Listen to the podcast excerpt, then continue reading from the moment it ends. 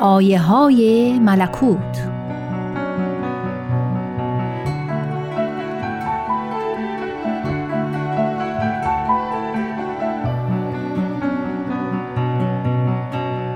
حضرت بهاءالله شارع آیین بهایی می‌فرمایند عالم را به مسابه هیکل انسانی ملاحظه کن.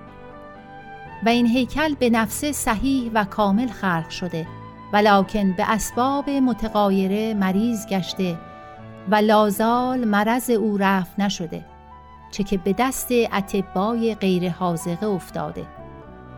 و اگر در عصری از اعثار عضوی از اعضای او به واسطه طبیبی حاضق صحت یافت عضوهای دیگرش به امراض مختلفه مبتلا بوده.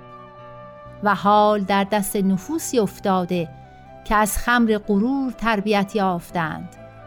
و اگر هم بعضی از این نفوس فل جمله در صحت آن سعی نمایند مقصود نفعی است که اسمن و یا رسمن به ایشان راجع شود.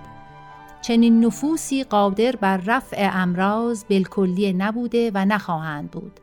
الا علی قدر معلوم. و دریاق اعظم که سبب و علت صحت اوست اتحاد من علل ارز است بر امر واحد و شریعت و آداب واحده.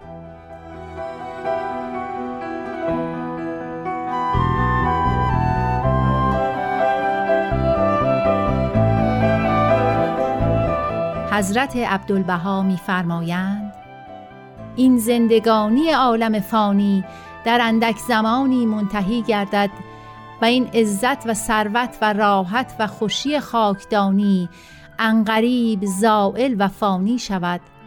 خلق را به خدا بخوانید و نفوس را به روش و سلوک ملع اعلا دعوت کنید.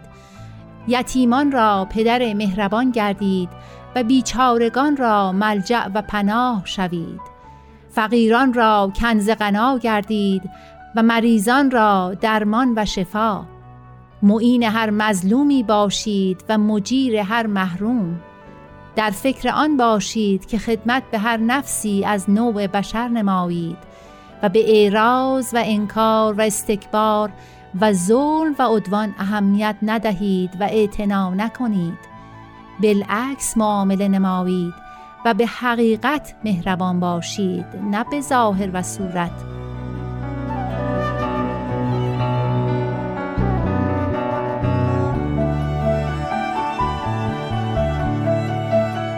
و نیز میفرمایند محبت نور است در هر خانه بتابد و اداوت ظلمت است در هر کاشانه لانه نماید.